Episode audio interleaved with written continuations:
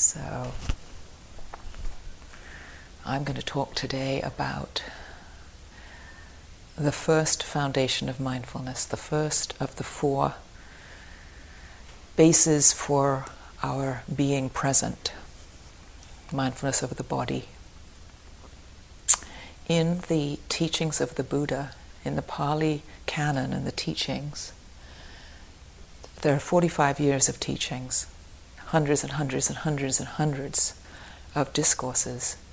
But there are two discourses which are detailed, detailed in instruction about meditation.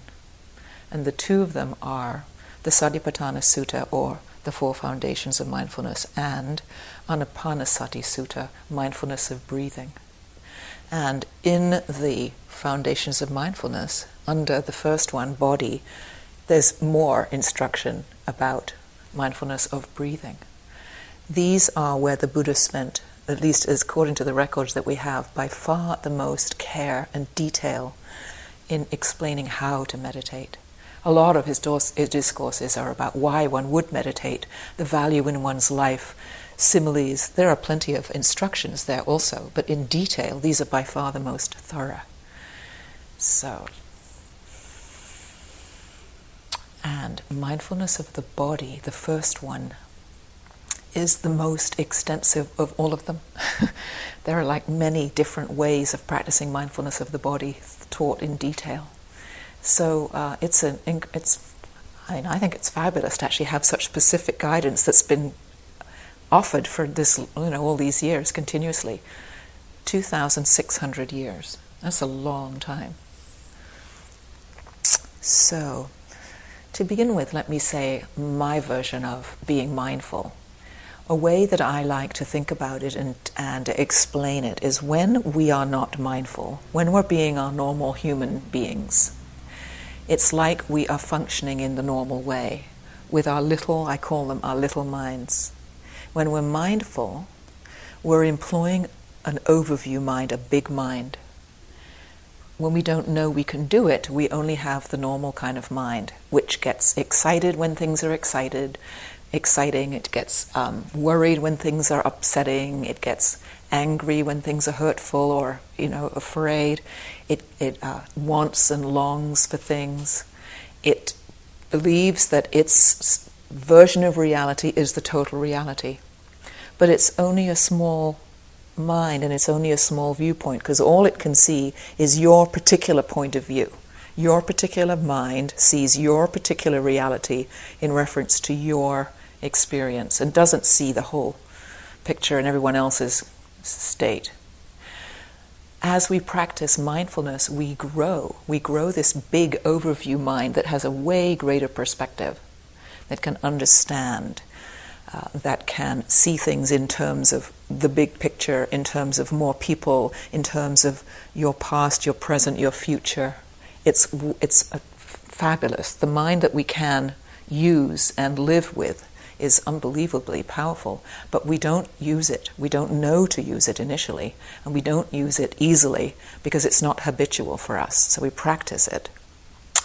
So um, it's like a big mind and a little mind. Um, it's called in the teachings two views the conventional view, meaning point of view, and uh, the ultimate view, or the, the big view, or sometimes called the Dharma view. I like using that language, like the, the big truths of things that affect everybody, not just moi, grand poobah in the middle of the universe. Our little minds, our regular one that has coped you know, that's how we cope, and deal with our lives, that has helped us survive and make our plans and make our decisions. It's good, it's a great one, it works really well, there's nothing wrong with it. Um, it just is limited.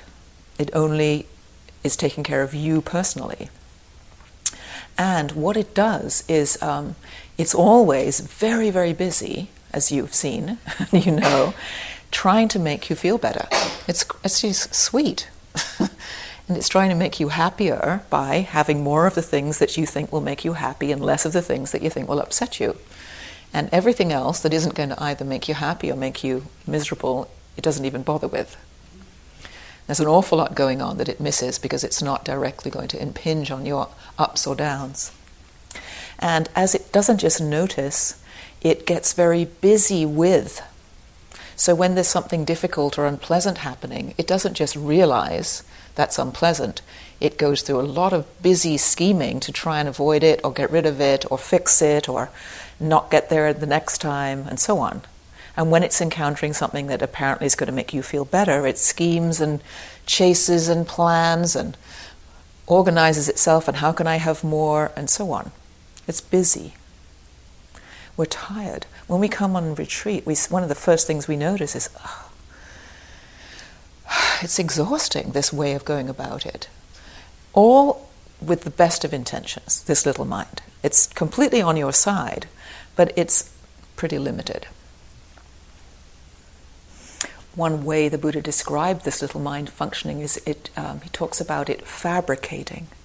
It, in its schemings, in its trying to fix, it's explaining, it's judging, it's um, planning, and then this turns into that, and then that turns into that, and that turns into that. It's called proliferation, as we all know. The word for proliferation in the Pali language, I like the word, it's papancha. Papa, N C A, papancha. And that's what it's doing all the time. Thinking, people describe thought trains. A lot of you know this, but I want to make sure we're all on the same page about um, why we're practicing this Satipatthana. Another way of describing the two minds that is taught through the Buddhist teachings is using the Buddhist language of this, is the, the mind that's the little mind is often called Mara, M A R A. In the, the days of the Buddha, a lot of um, deities, a lot of external beings are given the attributes of actually your, yourself. We still do it, and many cultures still do it. But Mara is the one that's the one who's the wanting this and the worrying about that and the scheming this and that, as though Mara is a being who's coming into you, who's like uh, possessing you in a way. So actually, actually, it's quite nice to be able to say that because you can say, well, Mara did it, I didn't mean to do it. and Mara gets into us. That's why we use the word sometimes we're possessed by Mara, because Mara is lurking around, ready to come in. And uh, as, at every opportunity, we'll come inside and then run our little minds busily trying to be happy by getting rid of the unpleasant and getting more of the pleasant. It's like it's not it's not that bad. And the other, the big view, if you like, is the Buddha. So the Buddha and the Mara, the small and the big, the wise and the less wise, the limited and the unlimited. And like like Mara being a personification of being outside you, you can say the Buddha is a personification and outside you, and the Buddha comes into you at other times. And so we're attempting to invite the Buddha in, that kind of big mind, and we're attempting to uninvite Mara from coming in. It's just another way of thinking about it and, and seeing how it works. So, as we're meditating, and everything the Buddha taught is we're attempting to develop and inhabit this bigger way of being able to think, to perceive, to see, to understand. To grow beyond the small, not to stop the small, not to make wrong the small, not to wish we didn't have the small. It's completely essential in survival, but it's not enough for well being. So the body well, here are four basic things about the body which I think are important. One is when we are conscious of our body, any aspect of our body, we have to be in the present moment to be able to notice it. Buddha mind, big mind, Dharma view, is only in the present moment. So if we're conscious of the body, we're much more likely to have been inviting Buddha mind in. So we are able to perceive what's going on right now by noticing the body. Whereas Mara mind, little mind, is often in the future, in fantasy, going over and over some scenario in the past, and so on. So that's one thing. Another thing about the body, when we're aware of our body, the body, what's going on in it, it actually doesn't lie. It's not a funny bunch of made up story in the body. If you feel your body, if you know, you know if it's tired, it's tired. If it's tense, it's tense. It's not lying. It really reveals what's going on for you. So it's extremely reliable information. Whereas what you think about something is often utterly distorted at least. You know you think things are wonderful when they're not so wonderful or you think things are awful when they're not so awful. You think people are wrong when they're just being people and all kinds of things. Our little mind because it's so limited can't see the big picture. But the body is so straightforward. Innocent in a way. Uncomplicated so it's much more reliable. A third thing about being aware of the body when we notice our body is the state of our body. And this is obvious, I know it's obvious, but we can learn so much about ourselves through the body. When we get to be able to speak the language of the body and get familiar with it, we, we know if we're agitated. We know if we're worrying. We know if we're all full of excitement. We can feel it physically. We know when we're, you know, like fed up. You know, when we're frustrated and we get all tight. We can feel it in the body directly physically and or energetically. It's it reflects what's going on in a mind. And sometimes it's really hard to know what's going on in your mind. Some people find it easier to know what's going on in their mind than in their body, and some people vice versa. But they are the same. So they reflect each other. And so if you learn the language of the body and get to explore that, you will, it's a really fantastic way to get to understand what's going on in yourself in your state, for instance, or what kind of how are you feeling about something? Check in. I'm feeling stuck. You know, I'm feeling like squirmy. I don't want to be here. You know, it's really it's really revealing. So that's the third thing about it. And by the way, the scientists say they measure these things. Um, when we communicate with each other, and I don't mean texting, I mean actually communicating, the words that we use to communicate carry 7% of the information, and all the rest is through body language and energy. So, you know, texting's not such a great communicator of information. Don't rely on it completely because we're, and my, one fear I have is that we're going to lose the other 80, you know, 93% of the faculties to be able to perceive what's going on. And a lot of that, a lot of it's intuitive and a lot of it we don't realize we're doing, but it's a lot to do with the body. You know, it's not information, it's not theory, it's not words. You know, it's commentary, it's actually what we perceive. And so that's all reflected through the body, essential. And the fourth thing about the body um, is it doesn't lie, it's in the present moment, it reflects what's going on in, in, internally in the, the, mind states and the heart states and so on, is uh, it doesn't proliferate. It doesn't go off on storytelling. Once you feel something in your body, then you feel it, and that's the end of that. You go, oh, I'm feeling uptight. Period. it, it's the mind that goes off if it's going to go off. The body doesn't. So it really is a protector. If you can be aware of your body a lot, there is not so much room for Mara to get in there.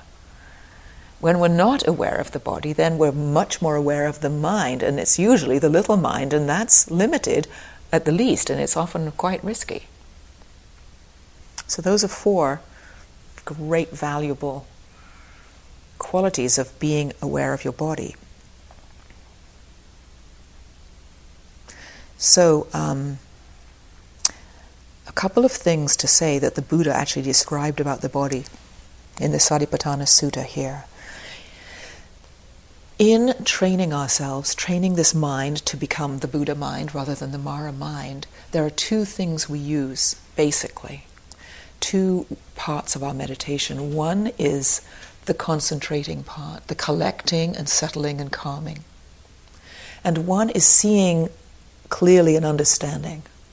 So shamatha is concentrating, and vipassana is seeing clearly. Concentration and insight through being aware of your body, practicing awareness of the body, both these, they're often described as wings of a bird. We have to have both wings. Both of them are accessible by practicing mindfulness of the body. That's not the case with every form of meditation object that we use or every technique that we can practice, but the mindfulness of the body. And the Buddha said it will lead us all the way to complete liberation. If you simply spend your entire meditation time being aware of your body in some aspect or another, that's enough. That's pretty something, convincing, attractive. He also says if we practice mindfulness of the body, it's a source of joy. I like that one. So, a couple of the ways the Buddha described um, that we can practice mindfulness of the body, and then I'll get more specific, are uh, he uses similes a lot in his teachings, lots. And uh, he talks about um, giving such full attention to your body, being aware of your body, um, that you, you can't get distracted. So it's about focusing in the body. And one way he describes focusing, concentrating, is imagine yourself walking through a marketplace with all kinds of sideshows, including apparently dancing girls. Quite often they're used as examples of distraction for the young monks.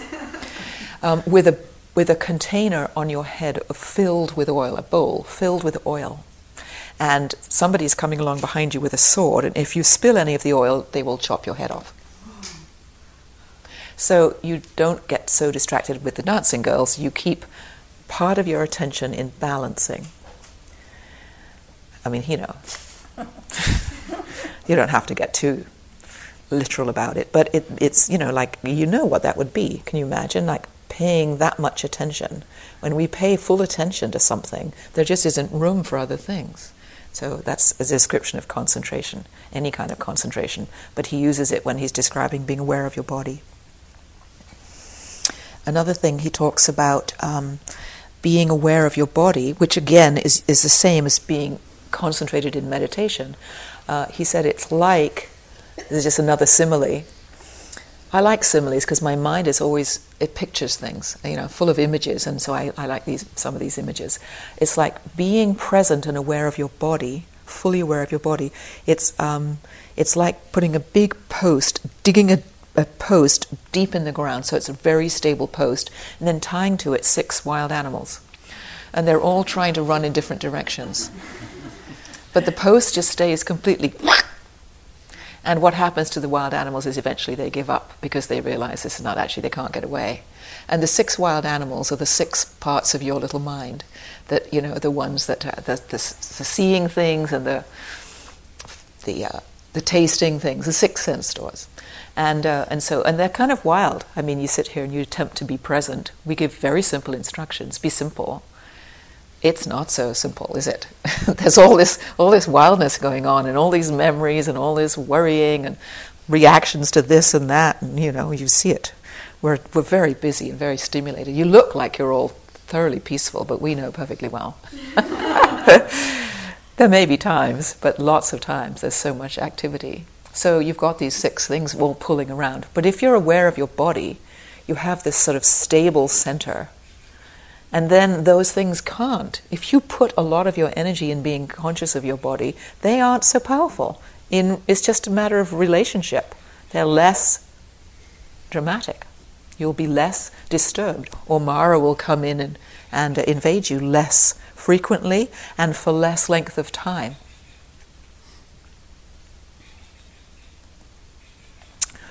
This is something a teacher taught me years ago. I'll never forget it one of those little pithy things, particularly in the beginning of a meditation period, like the first few days of a retreat, say, um, or of, of the first minutes in a sitting, whatever you're doing. But I'll say what it is and then I'll say the but part. Don't do anything that takes you out of your body. Simple instruction. So if you're, you know, if you're aware of planning, stay in your body. Doesn't mean to say you mustn't plan, but if you're planning, can you feel the excitement or the worry that's causing it? Stay embodied. Don't do anything that takes you out of the body. Put the focus in the body. It's some it's been a most fabulous instruction for me. And all the time. So not just in sitting still and then when you get to your walking path, but just keep connected, keep connected, keep connected, some simple way. The but I want to say, I already said a little bit of this yesterday. Um, beware, especially those of you who've heard a lot of Dharma over time, who've done a fair amount of practice, beware that you don't become snobs about the instructions. For instance, don't be a snob about your body. You might think, yeah, yeah, I know all about the body. I know how to be mindful of the body. Yep, I'm mindful of the body. And not really keep honoring that, not really keep applying yourself. It's not that the, the first foundation of mindfulness, for instance, be mindful of your body, is for beginning meditators and for you when you begin a, a, period and then you go on to level two, level three, level four, level five. You don't graduate beyond it. The same way a musician doesn't graduate beyond doing scales. You begin with it, but you don't ever move beyond it. It's for all of us, all the time. So beware of your attitude and don't get too casual about it. Really keep always. What happens with experience is it's easier, it's more familiar, the language is accessible, we're more readily in the body, it's not such a big job.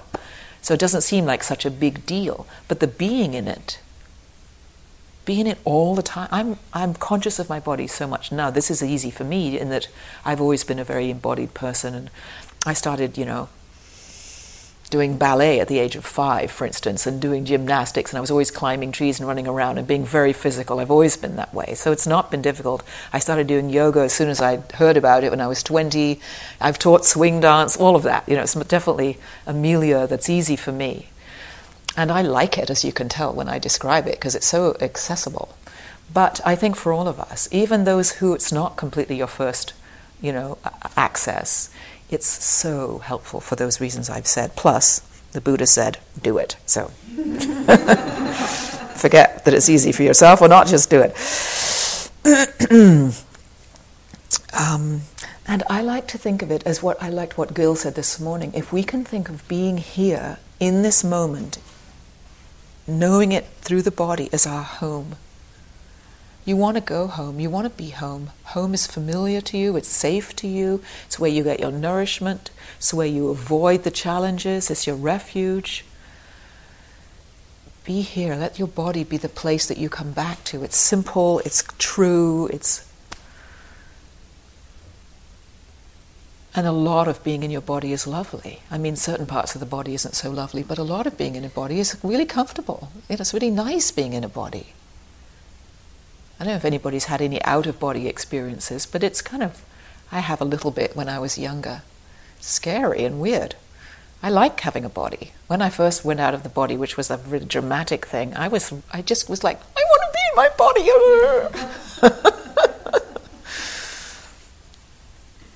I want you to enjoy being in the body. So not just do it because we're saying it's a good thing to do, it'll help you, but it actually it, it's a brilliant, amazing thing. Okay, let me talk a little bit more about um, the Buddha in the Satipatthana Sutta describes six aspects of being aware of the body. And um, I'm going to describe the two more coarse ones, the bigger, obvious ones, and then going to the more subtle ones. So, the first, most obvious one is be conscious of all four postures. The four postures mean standing, walking, sitting, and lying down. In other words, all all of your movements. But he describes the postures. So be conscious. Now, we've learned walking meditation, we've learned standing meditation, we've learned sitting meditation. We don't give you instructions on lying down meditation, but of course, it's not different. But be conscious of your body as it's in these different postures, as it's moving, as it's standing. And they're all a little different, you know, when you're standing. You'll notice those different things. You'll notice that all the activity going on in the kneecaps. You can't notice that when you're walking or when you're sitting. But when you're standing, you can. You know, those quads lifting. Same thing when you're standing on your feet. The toes are very obvious. When you're standing on one foot, they're really busy. But you can't notice that when you're walking so well, for instance. So notice whatever you notice that are different in each of those four postures. The, the spreading out of the skeleton when you lie down, you know, the relief around the neck it no longer has to hold, for instance. There's plenty that's interesting in any of these postures. And then the next um, area isn't just the postures, that's kind of like where you are, it's your activities. And with this, he doesn't just teach be aware of your moving, your movements as you act in all of the different ways, but he says be aware of. Um, it's called comprehend the moving. In other words, it isn't just the actual moving, it's like wanting this, pushing against that. There's, it's like what's going on in your mind as well as your body when you do the movements you're doing and you, you do all the activities that you do. Um, he, in the, the, the description in the sutta, he talks about be mindful and aware of when you're coming and when you're going, of when you're reaching, when you're wearing your robes, you know, this is for his monks, when you're carrying your bowl. Today I was uh, sitting down having lunch with Gil and with Nancy and uh, Greg, and we sit down at the table down there, and there are all the kids in the gardens. And some of them are really little kids. And at this time of year, they're given a pumpkin each. So here are these little children, you know, four, five, six year old children, and they each have a pumpkin. Well, they're small pumpkins, but for a little kid, they're heavy, and they all have to have two hands. And they walk really differently when both their hands are tied up with a pumpkin. And they're walking quite demurely and they're paying a lot of attention. And they don't run and skip around and turn like this because they're really preoccupied. They're little kids. And I was really conscious of it's quite clever to give them pumpkins that are just a little bit too large for one hand, you know. Because if you have something in one hand, you can be, you know, all kinds of looseness with the other. But no, they're really on their pumpkins. Mindfulness of two hands or a big bowl or the weight of something. Or, you know, I have a suitcase. Um, it's a carry on suitcase and it's new. And I like it a lot and it's blue and shiny, but it's got four wheels, which is great for like weight.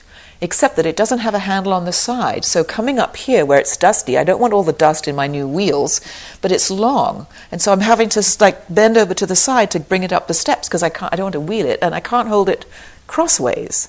So I'm really conscious, I was really conscious of climbing up with having my arm up and the discomfort of that kind of thing. So mindfulness of activities is that kind of thing. Like what all is going on with your body as you do the various things you do. An early teacher of mine said, when you're mindful, when you're really present, you'll be able to see um, this level of your activity clearly, like he was comparing it between when you um, use a fork to, to uh, pick up a, a piece of steamed broccoli. There's a delicate exercise when you pick up a piece of. If you like jab at it too hard, you'll break it. It'll mush up because it's a tender thing. It's a vegetable. If you go really sloppily and lightly, you won't pick it up. It needs a certain firmness of pressure, but not too much. We do so much of this with a no consciousness, but when you're aware of your body, you can actually feel: Are you pushing too hard? or hard enough or not quite hard enough in what you're doing, in the leaning, in the pressing. It might seem really sort of silly and trivial to you, to what I'm describing here, but if we can occupy yourself, especially in retreat, in this way, being interested in how it is you're doing what you're doing, all the little things you're doing, Mara can't jump in. You can't proliferate. You won't get all off in your dramas and stories and, and troubles. It's, there's tons going on in these bodies all the time, so notice those things. Another thing about this, as we do it more, you become more aware of your movements, and your movements are more appropriate. I love this. When you're on a retreat, especially with new people, when I go and uh, you know, and I either participate in the retreat or teach in the retreat, things are kind of messy. But as the days go by, they get all tidy and tidy, and the shoes all get neatly put, and the people's blankets get folded. And, and we're not giving instructions for that, but people are more tuned in to what they're doing, all these activities. And when we do them with more care, they're more appropriate. We're more considerate of leaving our shoes right in the open doorway where the next person will trip over them. We don't do that. We get much more sensitive. We get more, in a way, better, I think, by being attentive. I had a partner for a number of years who was really messy, but who was always losing things. I'm really tidy and I never lose things. and he would say, you know, like, where's the son? He's always like, poke me up, smacking. Where's the son? So looking for things under things like this, you know, his keys and this and that. And so I remember telling him one day, when I put this, I always put my keys on that spot. And I do it knowing I'm doing it. So next time I know I've done it because I remember placing them there so I don't lose them. And he's like, That's brilliant, he said. he was much more in his right brain. He was an artist in a way. He was an engineer also, but he was thinking of something else while putting something down. So he didn't notice where it was. So he didn't know where it had gone. But when you're more careful, you it's we're less clumsy. We're more appropriate. And what happens is we don't, it's not just that we don't lose things, that we're careful and thoughtful. The movement itself becomes more efficient, more graceful.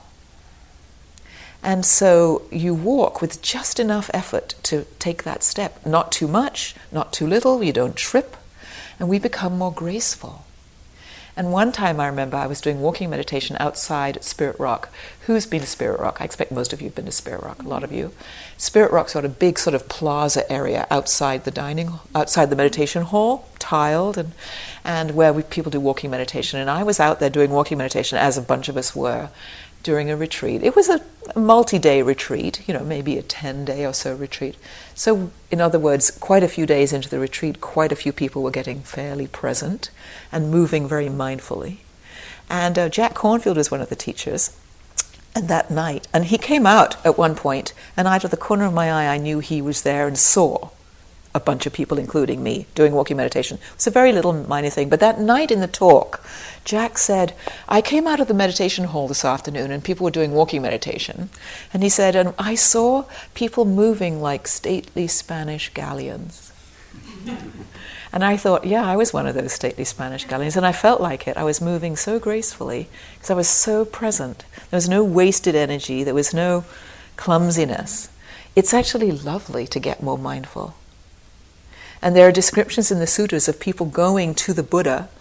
There's even there was even somebody whose name I don't remember who was an old person wanting to know if this apparent Buddha was really the, the real deal because he was old and he didn't want to make the journey unless it was worth going, you know. So he sent his young monks to go and check him out and see if he had the qualifications and he really was worth going to see. And one of the descri- they came back and described him, and one of the things they described is he was so graceful.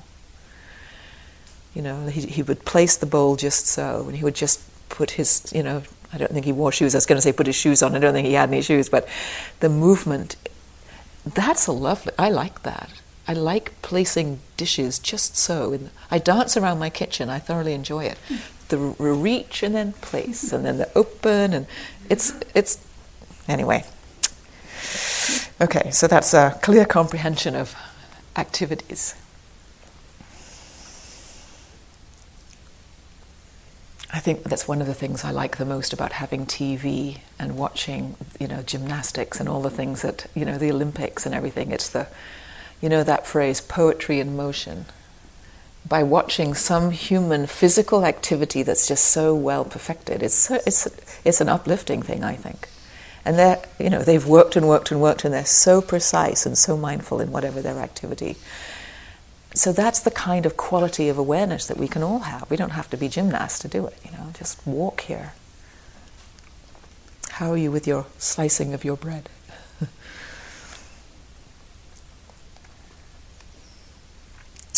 um, okay, then so the, your postures and then activities. The next in the order of subtlety is uh, mindfulness of breathing, and already we've mentioned a fair bit of mindfulness of breathing. I'll just say a couple of words about awareness of breathing.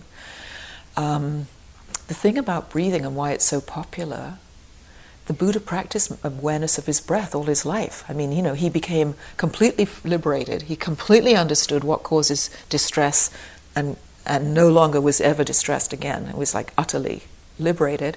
And then for 45 years kept on teaching. So he didn't apparently need anything, but he still was conscious of his breathing a lot, a lot, a lot, a lot. So just in case you think you'll grow out of this. um, the thing about breathing is it's so useful. It's, we all have it all the time, for one thing. Utterly, you don't have to remember anything or anything special or fancy or remember special words or anywhere, everywhere. We all know this. Um, it's um, interesting. It's not that interesting. You're sitting here breathing in, breathing out, but actually, when your mind gets more refined and more calm, which takes days even in one retreat, but it takes, you know, gradually over time the mind gets way more subtle. There's a whole lot to be seen. It's, I mean, this morning Gil was saying, notice the difference between when you breathe in and breathe out. What on earth does he mean by that? But actually, when you breathe in, you work hard. When you breathe out, you relax. For instance, when you take one breath, the beginning of your breath is relatively gentle. The middle of the breath is a full on activity, and then it begins to subside and subside until it finally stops. It isn't just in, out, it's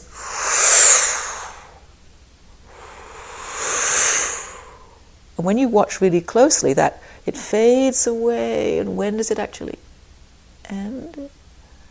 We play with children, mindfulness with children, by ringing a gong and saying, Listen until it stops. Put your hand up when you can no longer hear the sound of the gong. And you kids stay really close and pay attention and, and then they're ready and they're in eventually they can't hear it anymore.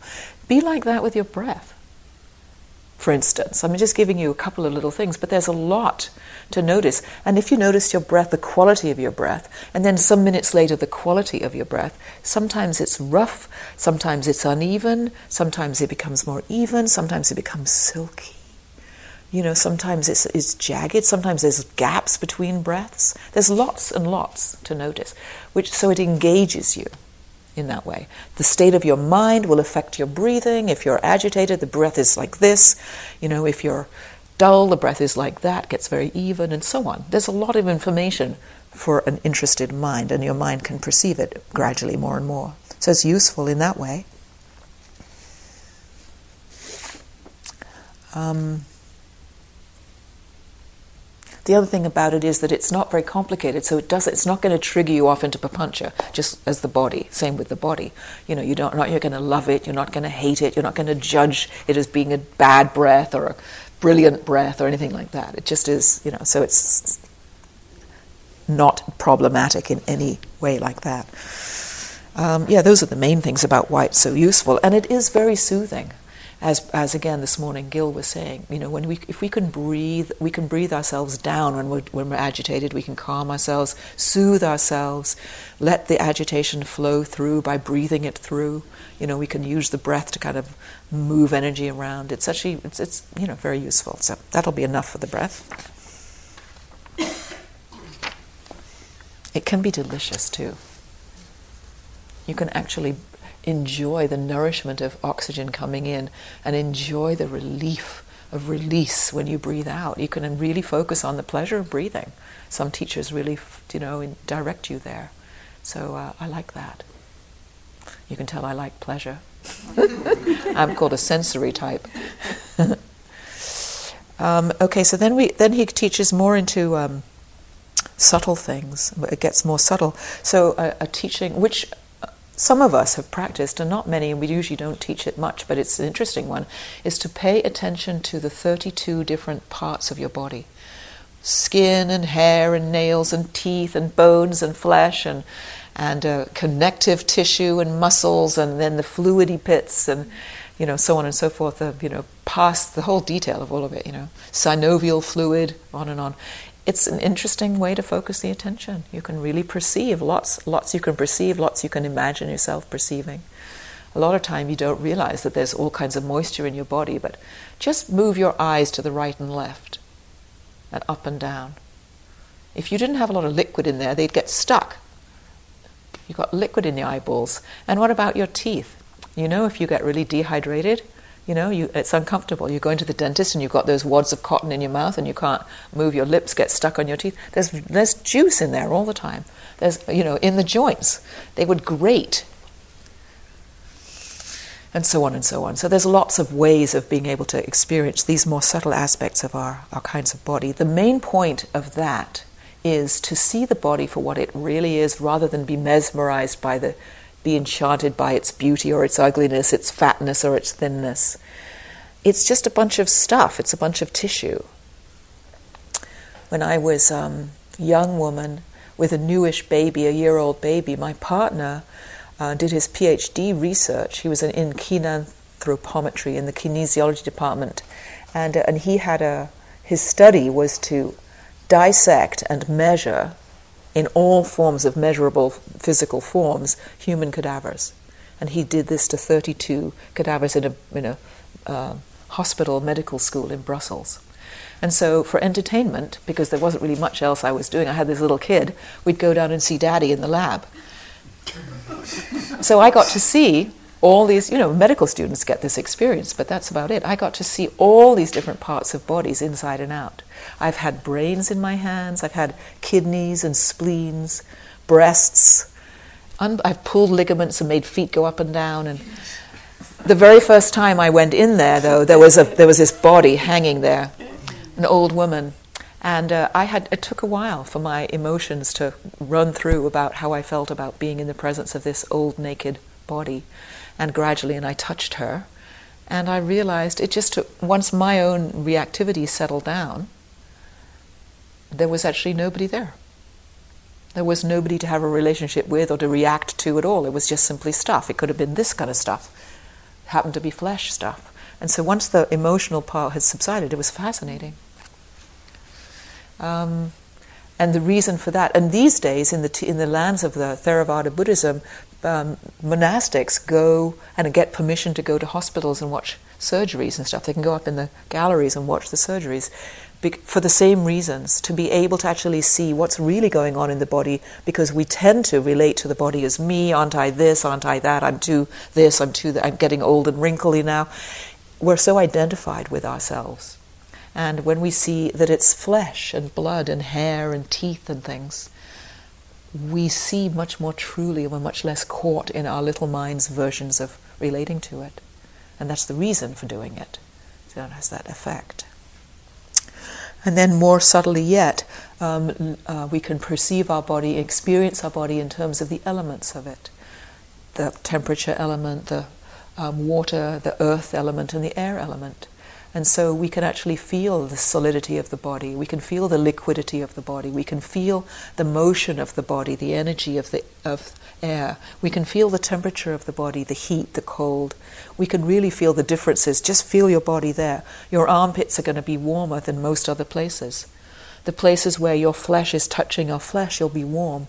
Whereas where your flesh is exposed, it'll be the coolest. Where it's covered with clothes, it's slightly warmer. You can feel the border between the edge of your sleeve.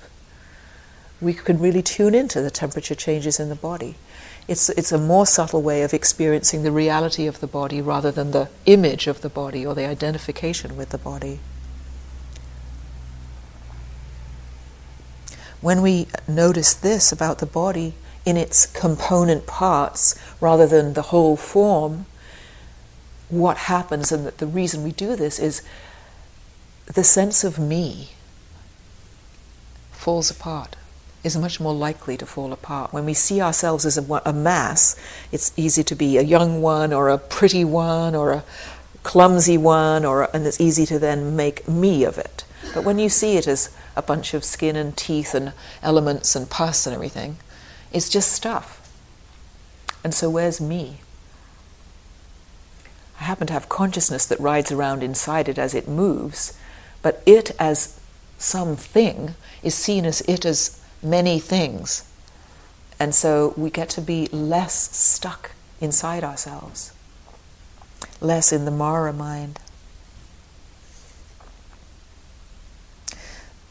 Again, I mean, some of these images are, are violent, as you said earlier, Gil, and a little gruesome perhaps, but the uh, simile that's used when it, in, in the Satipatthana Sutta describing mindfulness of the body, mindfulness of the body in terms of elements, is when you see the body in terms of its elements, it's like seeing meat. When you see the body that's not in terms of its elements, it's like seeing cows. And so when you see, you know, a butchered cow, you relate to it as beef, not cow because it's now separated out into joints and things, chops or whatever, steaks. Whereas when it's all together and living, it, you don't see it as joints and steaks and roasts. You see it as a as a living entity, a single entity. And when we do that with our own body, we're much less likely to see it as me, the grand poobah in the center of the universe, and much more likely to see it as I'm part of this unfolding of conditions which are changing, which is the Buddha view of who I am rather than the small view of I am this important figure. and then the sixth way in the Satipatthana Sutta, we're uh, recommended that we um, look at our bodies is through the body as it dies and it's being dead, which is the same thing as I was already describing about going there to Brussels and seeing the, the components of it. Because again, we're so identified with ourselves, and when there isn't anybody there, it's a body. It's a body that housed consciousness, but that's a temporary arrangement. And we all know this when any of us have been around any form of death, any our loved ones, or seen our granny after she had deceased, or whatever, whoever. Most of us by now will have seen some aspect of a, a dead body in some form, even if it's not a, a, person in your family, but you know, a creature's dead body. It's different. It's mysterious, but we are so caught up in the the sense of me in our life, and the Buddha recommended we actually remember all the time, every day, that we're going to die and we don't know when. And this reality is temporary and conditioned. And so the aspects of uh, being aware of the body in terms of that it will die, for one thing, and then in terms of the various stages of decay, because that again takes it back into its separate pieces instead of it being the unified part, the same way as noticing the elements, and same way as noticing the, the different parts of the body. The same idea keeps us in perspective. We also are very much, of course, shown through the dying process and the death process the uh, the the shortness of life, you know, the fleetingness of life, and then the preciousness of life, and all of the, the, effect of that on our psyches. You know, it's like you don't know how much longer you have to wake up in. So let's make the most of it, you know.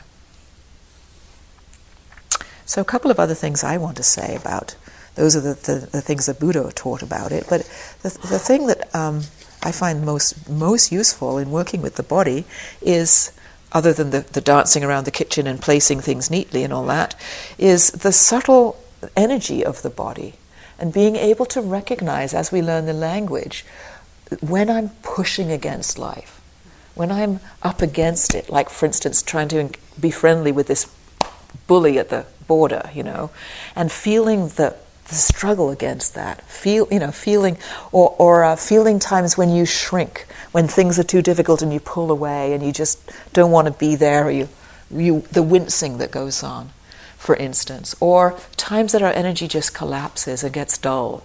A lot of you describe that, you know, when you're sleepy the first day of a retreat, or when you're burdened by worry.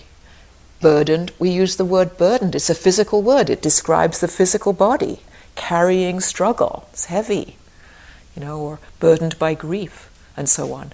So you can actually feel these things energetically. It's subtle and it's easier for some than others, but I think it's unbelievably useful to be able to feel when you're pushing against life, when you're running from life, when you're angry with life, when you're afraid of something, when you're burdened by something, when you're burning up with, uh, with you know, you're angry, angry, rage. It's the energy of that, to recognize it. When we can see it in terms of the body, we're less in it. We're able to develop more of this other mind that can see more what's going on, less involved, less caught, tangled, identified. When we're bracing against something, we can also feel when we're expansive and when we're contracted. The Buddha said this he said, My heart grown wide with loving kindness.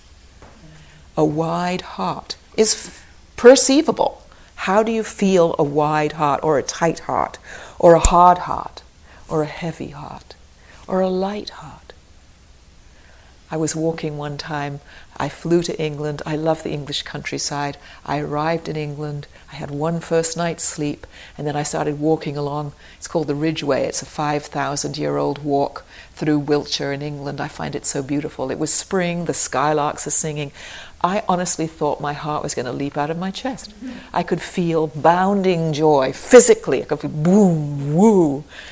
We can feel so much. It doesn't proliferate, it doesn't lie, it helps us understand our state of mind. Learn this kind of language. When we're relaxed, when we're open, receptive, we're spacious, available, when we're full up and unavailable and all perturbed, it's body language. It's energetic body language, but it's knowable. We become intimate with our inner world this way. It's how we do it. and not just our physical energy, but our heart itself. We can feel the wide heart, the frightened heart, the sad heart. You know. I can't finish my talk without talking a little about how you work with pain, physical pain. So, um, a couple of things. Some of you heard me say this before. When you're in a sitting meditation and everyone's quiet and you're trying to be still and you have got pain in your body, the small mind, the Mara mind, hates it. I mean, that's what it does. It's trying to get rid of pain and trying to make you comfortable. So it's going to be aversive. And it's also going to proliferate. Oh my God, this is crazy. I'm, what am I doing sitting here? I'm never going to be able to walk again. I'm not going to come to the retreat that I'd booked for Christmas. Da da da. Right. That's that's Mara mind.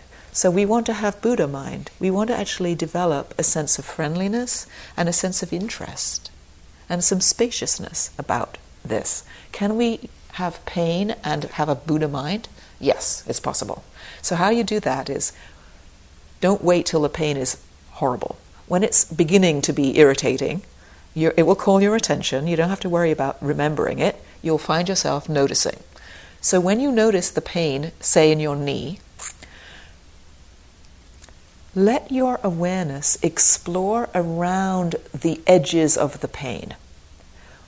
Locate it, okay, it's knee, but where exactly in the knee is the edge of it and where is it fine around the outside of that edge? So recede your attention into the comfy part of your thigh or your calf or whatever, and then tentatively creep back and notice if you can find the edge. You might be able to actually know that it's a three and a half inch diameter thing, let's say. You might not. It might not have a clear edge. It might be shifting and moving. It doesn't matter what information you get. What you're doing is you're relating to it with curiosity and friendliness instead of aversion and papancha. And it's the how you are behaving we're interested in, not what actually happens. So be interested. Another way, and then, then leave it. Put your attention in your breathing, elsewhere, and it will pull you again. Another time, try, and you could do that for quite a few minutes at a time because you're being Buddha mind, you're being curious and open and non reactive and exploring. Um, go into the actual pain part itself and see if you can perceive what kind of pain, like what are the actual sensations. Pain is a word, but what does it actually feel like? Is it pressing? Is it hot? Does it stab? Is it tingly? Is it swirling? Is it numb? Is it cold? What's, what is it? Explore the quality. If you can perceive the quality, you obviously are interested rather than aversive. If you just hate it or worry about it, you would never be able to, you're full of that.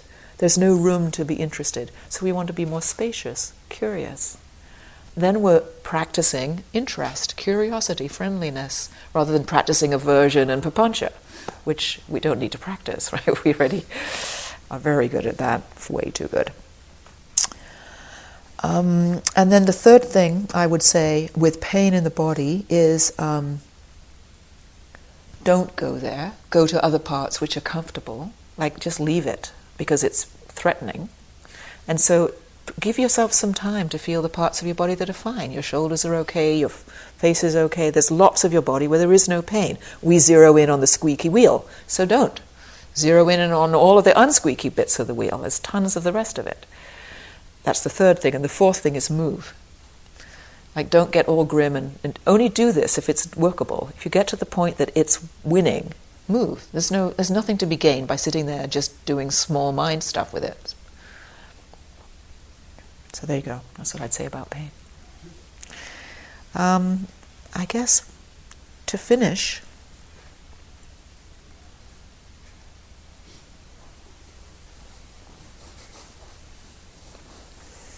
two little final things. I've written down here Roger Federer and Eckhart Tolle. What do they have in common? if you see any photographs of Roger, who's one of my heroes, by the way, Roger Federer, who does not know Roger Federer?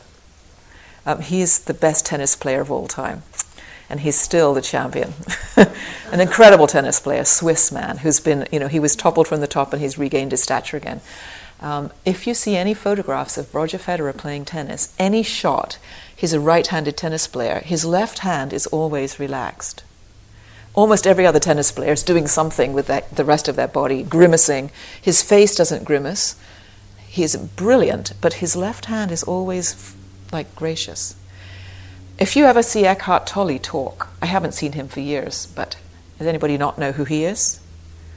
Eckhart Tolle is um, self realized, if you like. He had a huge spiritual realization, and he's written The Power of Now and um, various other books, and he lives in Vancouver. He was in England when he had this years ago. Um, interesting person to be, and so he speaks, you know, a lot of Dharma view because he's lot, lot in a big space, big mind. When he talks, he sits and his left hand, and I've seen him talk for like three hours straight. He'll use his right hand a little to speak, like I'm flapping my arms around like the French, you know, but he his left hand never leaves his lap. It just sits completely relaxed. And he says, I actually, I, I do that deliberately. I just, because I keep myself very in my body, very, very settled by keeping my left hand not moving. So I just wanted to throw that in as an intriguing thing. Watch your, watch more mindfulness of activities, really, that belongs there. Um, and then the last thing to say is, um, it's such an ironical thing what we're doing. The small mind is trying to get somewhere it's trying to get something, it's trying to get better at something, it's trying to acquire a skill or to be relieved from pain or something. We're busy, goal oriented. It's the small mind's way. And, uh, and this, what we're actually developing is a big mind, uh, a Buddha mind, an overview that understands that the freedom we're seeking, it's freedom. It's freedom from oppression. We're not getting anywhere. We're not getting anything. We're simply freeing ourselves from the unnecessary extra struggling that the small mind is going through. It's another language than the small mind's language, but most of us only know the small mind's language, so that it's impossible to put into the words which belong in the small mind's language. But when there is a sense of connection, of presence, of awareness,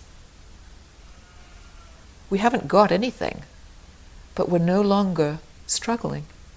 We're no longer spinning wheels trying to make it different, better. We're no longer rearranging anything. There's simply. There isn't anything much, actually. and it feels free and light and calm and connected. The little me is always got an agenda to make it better so I can feel okay. When there isn't a sense of the small one, it's the small one who's busy doing things. There's no small one doing anything. It's such an ironic thing. So when you're in your body, you're just in your body. Simple.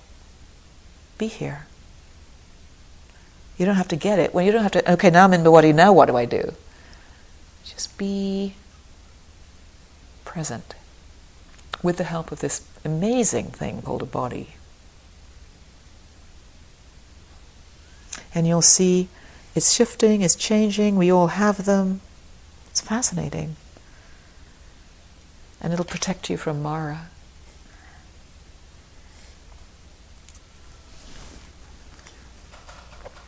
Let's just sit quietly and be embodied for a few minutes before I ring the bell.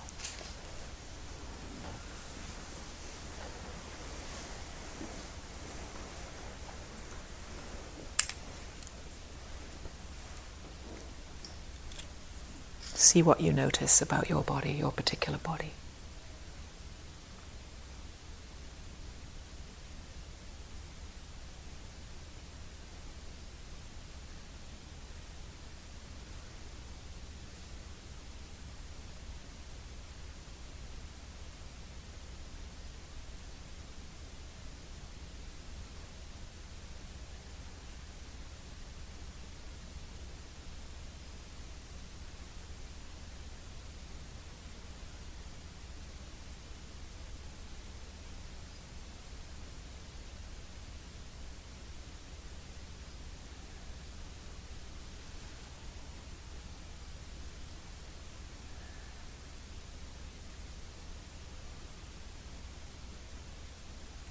Keep on noticing it.